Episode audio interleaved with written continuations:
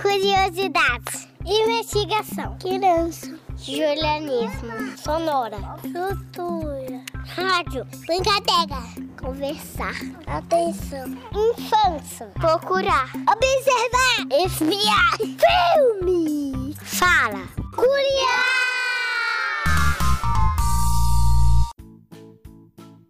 Olá!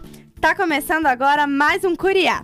E hoje vamos conversar sobre as cores do arco-íris. Meu nome é Yasmin, mas podem me chamar de Min. E eu sou a Yasmine, podem me chamar de Yas. Bem-vindos e bem-vindas ao nosso terceiro programa. Você sabe quais as cores do arco-íris? Conhece uma cor chamada Flix? Ela está no arco-íris também? Qual cor você mais gosta? Quando será que o arco-íris aparece? Vamos descobrir tudo isso agora. Bora lá? Vamos começar esse programa escutando a história da cor Flix. Você conhece? O que vamos contar agora é uma adaptação do livro escrito e ilustrado pelo autor Ziraldo. Era uma vez uma cor. Ela era uma cor muito rara e muito triste. Seu nome é Flix. Ela não tinha a força da cor vermelha ou a imensa luz do amarelo, nem a paz que tem o azul. A cor Flix era frágil, feia e aflita. Tudo no mundo tem cor, seja ela azul, cor de rosa, furta-cor, vermelho ou amarelo. Quase tudo tem o seu tom: roxo, violeta ou lilás, mas não existe no mundo nada que seja Flix. Essa cor nunca teve seu par ou lugarzinho no espaço. Não estava na caixa de lápis de cor e nem na primavera do parque. Ninguém nunca quis brincar com Flix. Mas um dia ele viu no céu uma turma de cores toda feliz e decidiu chegar para brincar. Mas ninguém olhou para ele. Disseram que não tinha lugar para o Flix. E aquela turma tinha um nome a zelar. A turma das sete cores então deu a mão e voltou a brincar. E mais uma vez deixaram Flix triste. E ele pensava: será que eu não posso ter um cantinho? E as cores respondiam que não tinha lugar para ele. Depois disso, Flix correu o mundo em busca para achar o seu lugar. Passou pelos países mais bonitos e jovens, pelas terras mais distantes e antigas, mas ninguém lembrava dele ou pensava usar a cor de Flix. Nada no mundo quer ser Flix. Então ele pensou agitado: quem sabe o mar? Afinal de contas, ele inconsistente reflete a cor do dia. Mas nem o mar tinha lugar para Flix. Então ele continuou à procura de um amigo, mas a turma das cores sempre dizia para ele ir embora. Até que um dia, Flix parou de procurar e decidiu ir subindo e subindo. Subiu tanto que sumiu e ninguém mais podia ver. Mas, se você olhar para o céu num dia claro, vai ver que a lua é azul. Se olhar nos fins de tarde de outono, vai ver que ela é redonda e vermelha. Já nas noites muito claras, ela é uma enorme bola amarela. O que ninguém sabe, a não ser os astronautas, é que bem de pertinho, na verdade, a Lua é Flix. Quem contou essa história foi o nosso amigo Rodrigo Miranda. Nela podemos entender como o respeito com o outro é importante. É verdade. Mesmo que o Flix não esteja na turma das cores, ele também tem o seu lugar. E é tão lindo e importante quanto verde, amarelo, azul e todas as outras cores. Yas, eu fiquei pensando. Já falamos das cores do arco-íris, mas como será que ele surge? Hum, verdade. Conheço uma professora que pode explicar melhor pra gente. Conta aí, Maria Elisa. O arco-íris, ele acontece quando a luz do sol ilumina as gotas de água. Mas não é tão simples assim. É, o arco-íris a gente vê não só quando está chovendo, mas a gente também vê o arco-íris nas cachoeiras, nos mares e em diversas experiências que a gente pode realizar. O arco-íris é, ele é mais comum nas cidades, quando a gente está nas cidades, quando acontece a chuva. Mesmo porque nas cidades a gente não tem, principalmente aqui em Mariana, a gente não tem muitos rios, cachoeiras próximos do centro para a gente poder visualizar isso com mais frequência. Então, nos grandes centros urbanos, a gente costuma ver o, o arco-íris quando chove. Mas isso não significa que ele só aparece quando chove. Existe um fenômeno quando a água, o sol, a luz branca do sol bate nas gotículas que se chama de refração. O que, que é isso? É quando a luz branca do sol penetra nas gotículas de água e elas mudam de direção. Quando elas mudam de direção, aparecem as sete cores do arco-íris. Que legal! Eu não sabia que era assim.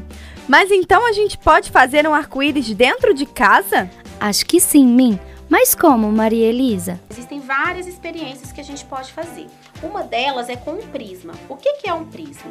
O prisma é um cristal que tem vários lados diferentes, um cristal transparente que tem vários lados. Se você pegar o prisma e colocar em frente ao sol, a luz vai ultrapassar o cristal e vão formar várias cores diferentes, que é chamada de espectro solar, que são as cores que compõem a luz do sol.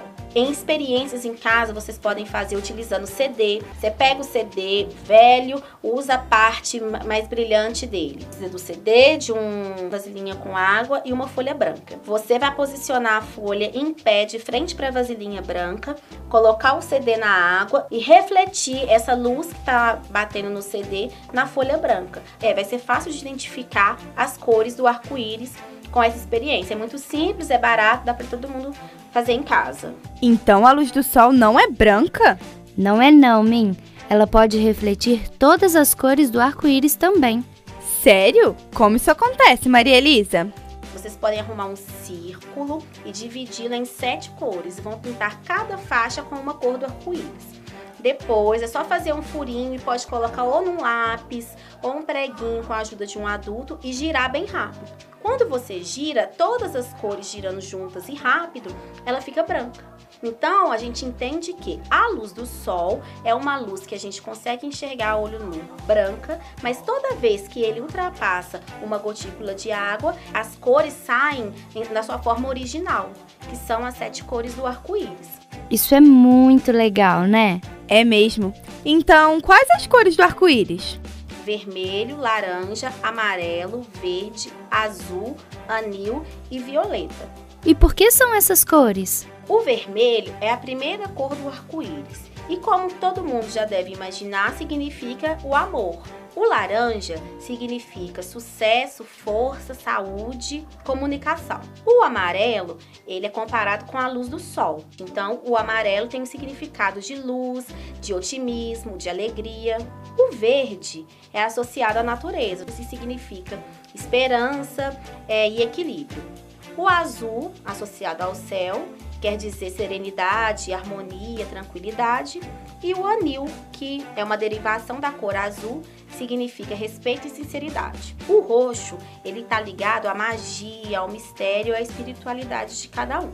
Elas são sempre as mesmas? Nem sempre o arco-íris vai aparecer e vamos conseguir identificar todas as cores separadamente da forma que a gente vê normalmente. Então, às vezes pode acontecer de uma cor se misturar da outra e não ficar tão nítido as sete cores como estamos acostumados. Então, acaba que tá ligado muito à interpretação da pessoa que tá vendo e muitas vezes à cultura do lugar. Mas é, o mais comum é encontrar arco-íris com as sete cores básicas que a gente falou. Então a gente pode ver uma mistura de cores também, Min? É isso mesmo, Yas. Olha que legal. Uhum. Mas é importante a gente lembrar que as cores que não estão no arco-íris também são lindas. Igual o Flicts, né? Isso mesmo. E eu ainda acho que o tamanho dele não é sempre o mesmo. É, Maria Elisa? O arco-íris ele não tem um tamanho definido. Vai depender muito da localização que a pessoa está. Por exemplo, é, vai ter vezes que a gente pode estar na praia e ver aquele arco-íris enorme, dependendo do ponto que a gente está. Que legal! E a gente consegue pegar o arco-íris? E da mesma forma que ele não tem um tamanho definido, ele também não é um objeto que a gente consiga pegar. Ninguém consegue tocar no arco-íris. E passar por baixo, tem como? Não dá para passar por baixo, porque para enxergar o arco-íris depende da posição que você está. Na verdade, isso é uma lenda. Quanto, às vezes, quanto mais você tentar se aproximar dele, tentar tocar, é, parece que mais distante ele vai parecer, ou então você vai chegar perto e não vai conseguir enxergar nada, justamente por ser um fenômeno muito rápido. Ah, eu achei que tinha. Mas, Yas, olha só. Se o arco-íris precisa de luz para aparecer, nós não vemos ele à noite, não é? Hum, não sei. A lua tem luz, mas será que ela consegue refletir as cores do arco-íris também? Ele aparece por causa da luz da lua. Só que a gente não consegue identificar tão nitidamente como a luz do sol, porque com a luz da lua não acontece esse efeito da refração, então a luz é branca. Então a gente não consegue enxergar as cores separadas. Mas não, não significa que ele não aconteça. Ele só não acontece da mesma forma que acontece quando está a dia. Né? É, a, luz da, a luz da lua também passa pelas gotículas de água, também criam esse, esse reflexo. Só que ele não cria o arco-íris como a gente está justamente por causa da ausência do sol. E porque o arco-íris vai embora.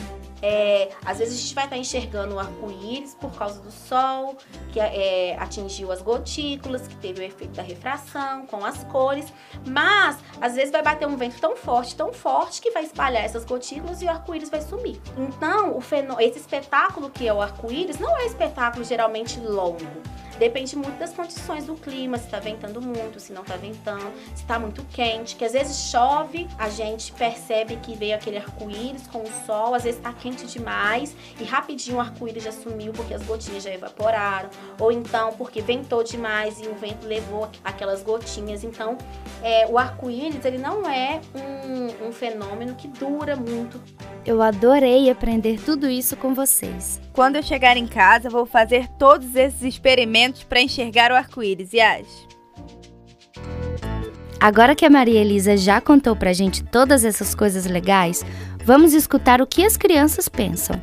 Gente, conta aí como nasce o arco-íris. Quando tem chuva e sol. Quando a chuva desce e o sol tá aparecendo, aparece um grande arco-íris com várias cores. E ele é grande ou pequeno? Grande. Você já viu ele à noite? Eu não. Você não? E como ele fica? Sabe, eu vi um arco-íris de noite que é todo negro. O meu arco-íris é preto, branco, rosa e roxo. De noite é com um tiquinho de rosa com preto e marrom. Quantas cores o arco-íris tem? Uma, duas, três, quatro, cinco, seis, sete, oito, nove, dez, onze, doze, treze, 14, 15, 16, 17, 18, 100. 100? Ou dois? Infinito. Quais são elas? Ah, vermelho, verde, azul, laranja e roxo. De dia vem roxo, vermelho e azul. Qual você mais gosta? Todas. Ó, vou falar. Nenhuma. Eu gosto de vermelho, rosa e roxo. Eu gosto rosa, amarelo, roxo. Todas as cores. Gente, agora me conta. Dá pra pegar o arco-íris? Sim! A gente pega um banquinho e pega ele. voando. E eu pego o arco-íris, pe- pego uma escada bem grande e, e fico no final da escada e pego uma corda bem grande, jogo lá em cima e pego. Eu tinha uma amiga que chama Batgirl, é igual é uma morcega, assim. Eu aprendi a voar com uma manga pra cima e uma pra baixo. Assim eu consegui voar com uma capa. Assim eu peguei o arco-íris com a mão. E o que que tem no final dele? Nasce um tesouro e cai no chão e tem um monte de ouro.